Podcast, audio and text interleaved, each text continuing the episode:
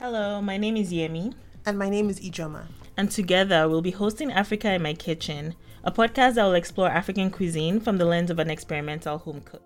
In each episode of the podcast, we'll explore an African dish by country and discuss our, well, actually, Ijeoma's experience in replicating the dish. The podcast is released every two weeks.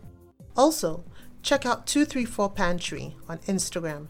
That is numbers 234 P A N T R Y, where I'll post pictures and links to the recipes we discuss.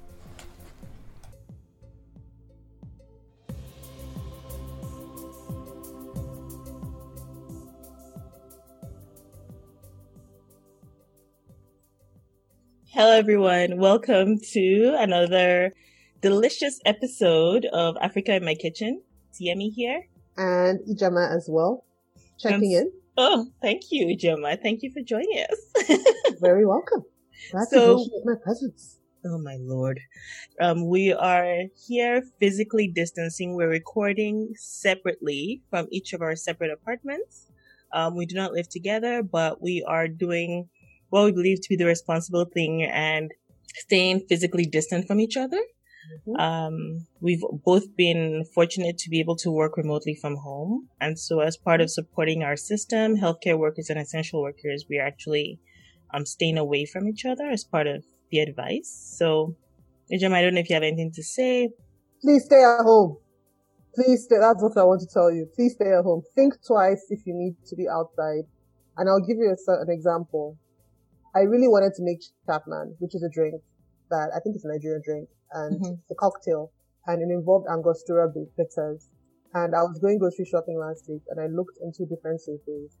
And then I thought about it. Like, do I really need to go to a third Safeway to look for this Angostura bitters? Do I really?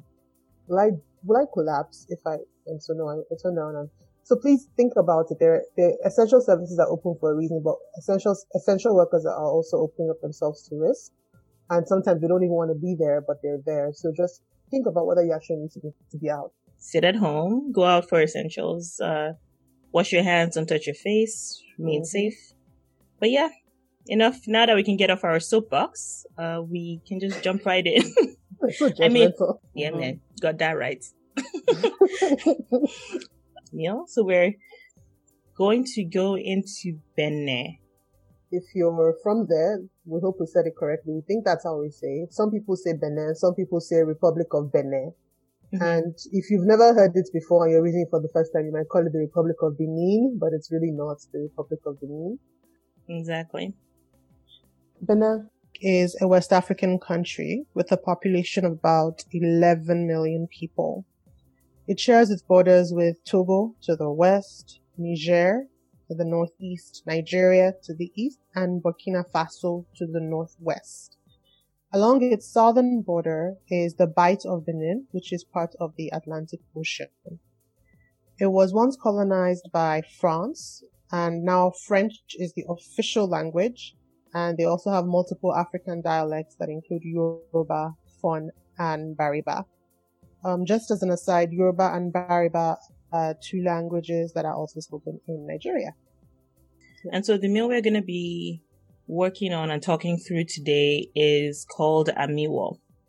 And not to beat it to the bush, but you guys read in the description that I'm the eater, not the cook.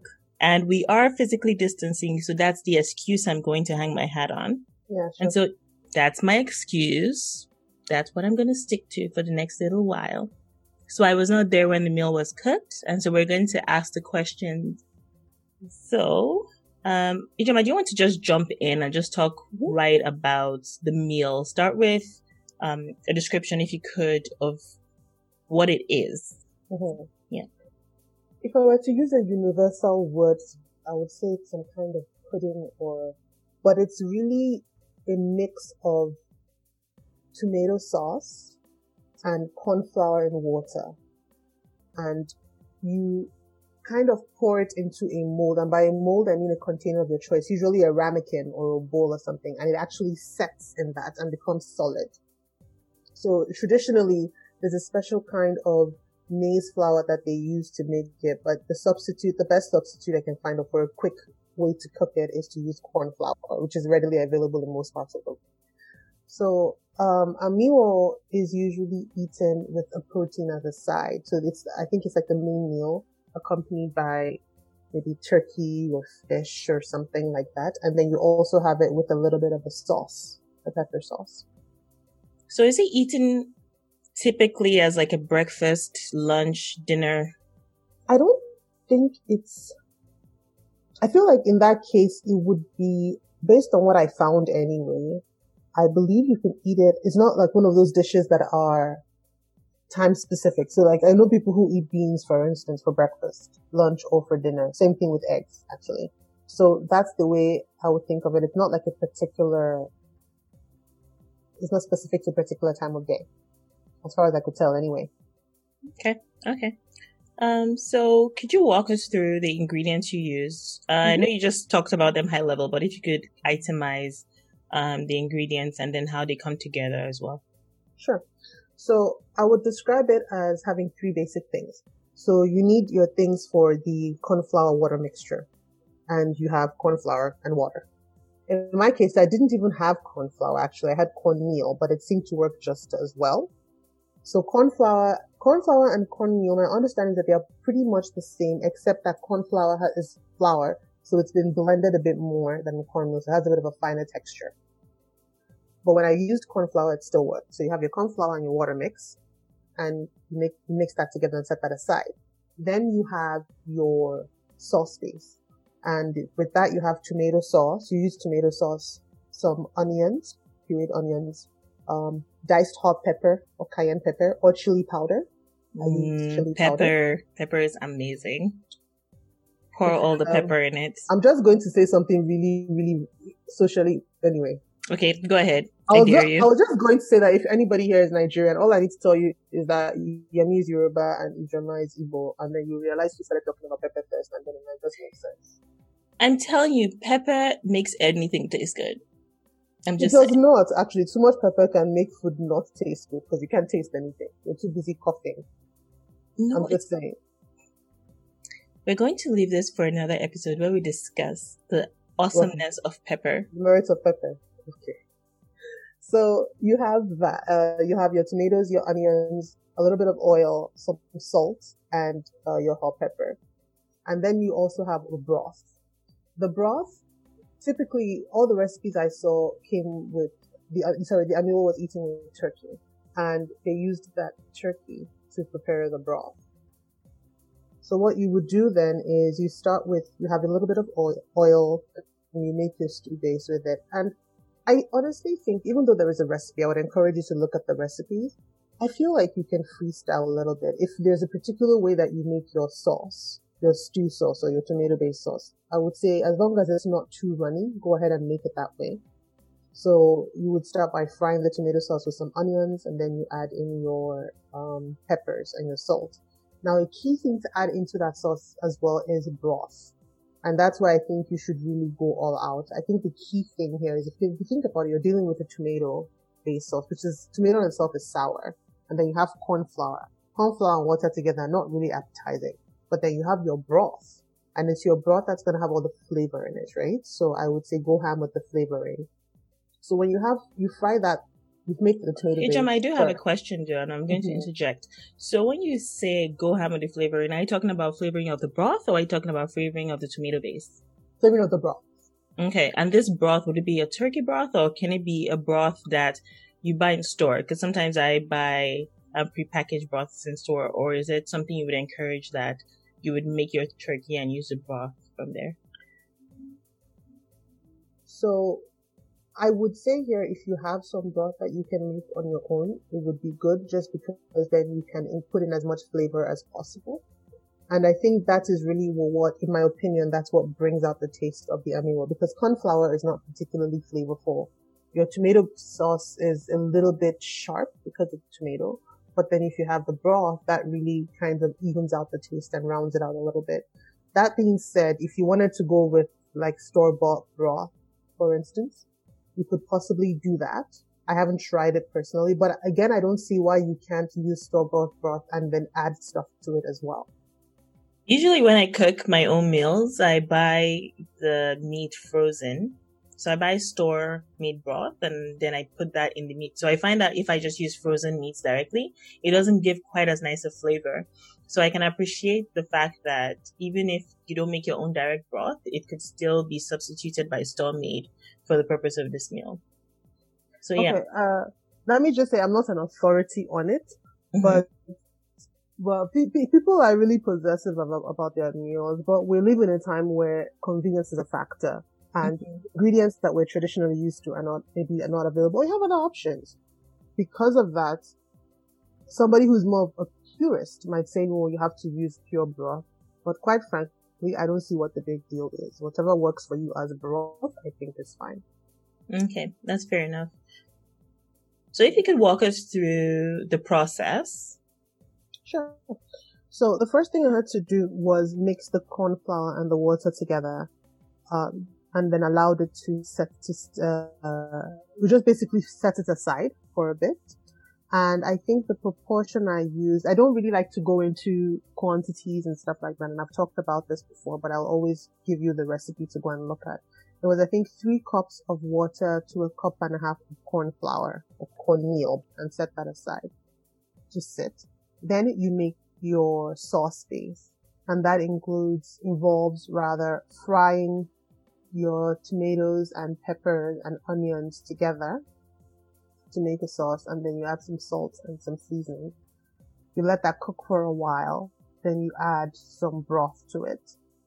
You had, you allow that to simmer together and then what you do after that is you mix the, you mix the corn flour water mixture with, you add that basically into the stew and you stir it until slowly until it starts to thicken.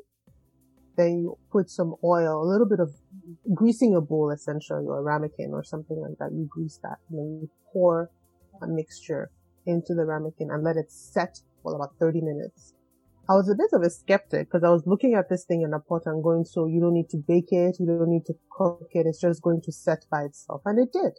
Oh, so So that was going to be my question actually. You didn't Mhm. actually cook anything. It was just leave it and forget it. Just let it set like a gelatin. Exactly. Yeah, e- exactly. Like a gelatin. And so that's kind of what it did. And actually gelatin may be a better way. It wasn't as gelatinous, if that's the word, as gelatin, but it would set like a gelatin. And after 30 minutes, as long as you greased your bowl properly, you just flip it over and it pops out. Mm-hmm, mm-hmm. That's interesting. Yeah. And so does your stomach get filled on that or is it more on the protein that comes with it? I thought it was pretty filling because if you think about it, the corn flour is going to be filling. You're mixing it with Mm. water, right? So there is that. And you have it with some protein. Again, it's eaten with, um, a pepper sauce. So what I did was I really very quickly took some onions, took leftover tomatoes, fried that up together, added a little bit of spice and ate that with it. And I liked it. It's quite delicious. It actually reminded me of a couple of other dishes that are not exactly the same, but I just found interesting that concept of taking a tomato base and mixing it with a starchy, starchy mix, for lack of a better word. So like, for instance, in Ghana, you have something called Gari Foto. And what that involves is you take Gari, which is processed cassava. So to, it's like, what, what do, how, how would you describe Gari? The texture, like grains, I guess? Yeah, so Gari would be rather grainy. Grainy, Um, yeah. But yeah, it's, it's very, it's, to me, the consistency is closer to couscous. Okay. Yeah. So Gari Foto, you take something like that and you basically mix it in with a stew. It's almost like stewed Gari that people eat. Because I've, I haven't come across a lot of, being Nigerian, I haven't come across a lot of Nigerian dishes where you take, uh, starchy processed flour, mix that in with a tomato base and eat that as something. So I've seen that with Gari Foto and I've also seen that with, um, it's also Ghanaian, it's called Eto. And I remember I went to visit my mom's friend and he told me what's celebratory, di- a celebratory dish. It's almost like, imagine pounded yam, which yam is, when people think yam, they think sweet potato. But imagine if you took a uh, mashed potatoes and you mixed it in with stew. And so the whole consistency was the same, but a different color. So that's what this made me think of in a way. Okay, that's interesting. So I think as part of this process, one of the things you wanted to document was the similarities and differences, and we've spoken about that a little bit today. Mhm. I think what I wanted to touch on as well was, and the ingredients seem very, I wouldn't say basic, but I say accessible, Mhm. Right? And I think from the list, this is, has been one of the most accessible ingredients I found. Mhm. And the fact that you could swap cornmeal, I believe, with, with the corn flour, um, that I think was really interesting as well. So if you had to do this again, is there anything you would change? No. You really enjoyed it the way it was, hey? I liked it the way it was. No, that's first and foremost. Two is, um, I'm being careful here. Mm-hmm. If I didn't like it, I would have said, in a way, I would have found a nice way to say I didn't like it, but I did like it. But this is a country's dish. Mm-hmm. And if my goal was to try out different things from different countries, I wouldn't be an, at, not at this stage anyway, I would not be one of the people, and there are people who would do it for you, but I would not be one of the people who would advocate for adjusting it to be more in line with something you're familiar with. Yeah. Now, if the question is, how can I change the taste up a little bit? yeah. I could say you can play with the broth. I really think that's what is going to, and if you still don't like it, then you're just not going to like the meal. And yeah, you'd also want to be respectful about the culture and where it's coming from as well. So not to essentially turn it into a different dish by changing it up so much. Mhm. right? And so that being said, is there anything else you would want to add about this meal or about the process or about, yeah, anything along those lines? Yes, I want to brag because I got it. Oh God. I got it right, guys. And if you listen to the previous episode, well, it was a little bit disastrous. So when I when I flipped that thing over and I looked at it and I looked at the picture, I was like, "Booyah! Finally!" If you listen to our last episodes, you will hear that the meal didn't quite come out as planned. Just a little bit of a deviation there. That's what you get for trying to switch things up. I know, right? But yes, please check out um, our blog, uh, 234 Pantry on Instagram. Also because while the podcast mainly talks about food, when we do the posts on Instagram and as well on the website, there might be additional information about the country itself. Yeah, for sure. There's information about Benin Republic, fun facts about it. Shout out to Angélique Kidjo. She's from Benin Republic. She's the most esteemed singer from Benin Republic with powerful vocals. I love her. Yeah. She has amazing cheekbones. Okay. Before we start crushing on her, um, thank you so much for listening. That's the end of our episode on Benin Republic and on Amiwo. We will, well, not we. I'm gonna whisper, but Ijeoma may cook more meals from Benin. And come back. Please come back next time. Guys, stay safe. Please stay safe. Stay cautious. We're giving a shout out to health workers, to essential workers, to people who are affected by this, people who've lost their jobs. Please hang in there. This brings us to the end of another episode of Africa in the Kitchen. Till next time, thank you, goodbye, and stay safe. Bye!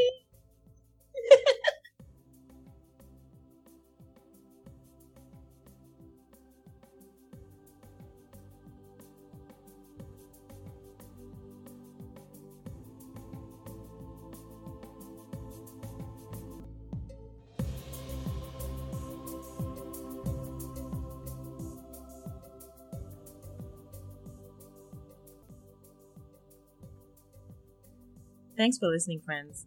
As a reminder, the podcast will be hosted every two weeks.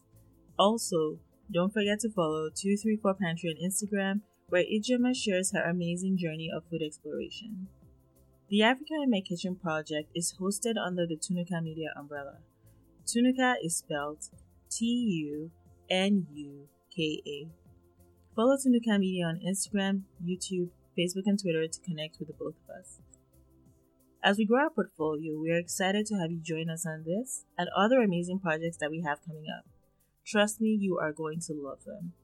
We welcome ideas for African meals, treats, and even cooking tips to feature here. So please share them with us and we'll be sure to give you a shout out.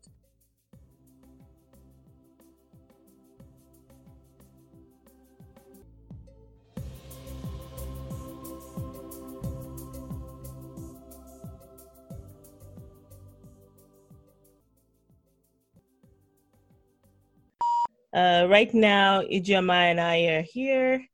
Oh, Well, we are kind of here. I'm going to start again. Okay. Uh,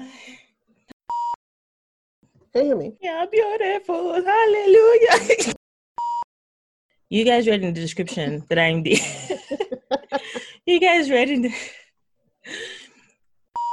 Oh well. So next time. Is this awkward or what? COVID has made us awkward. how how do we end this in a non-awkward way? Okay. So bye. Bye, guys. Uh, stop.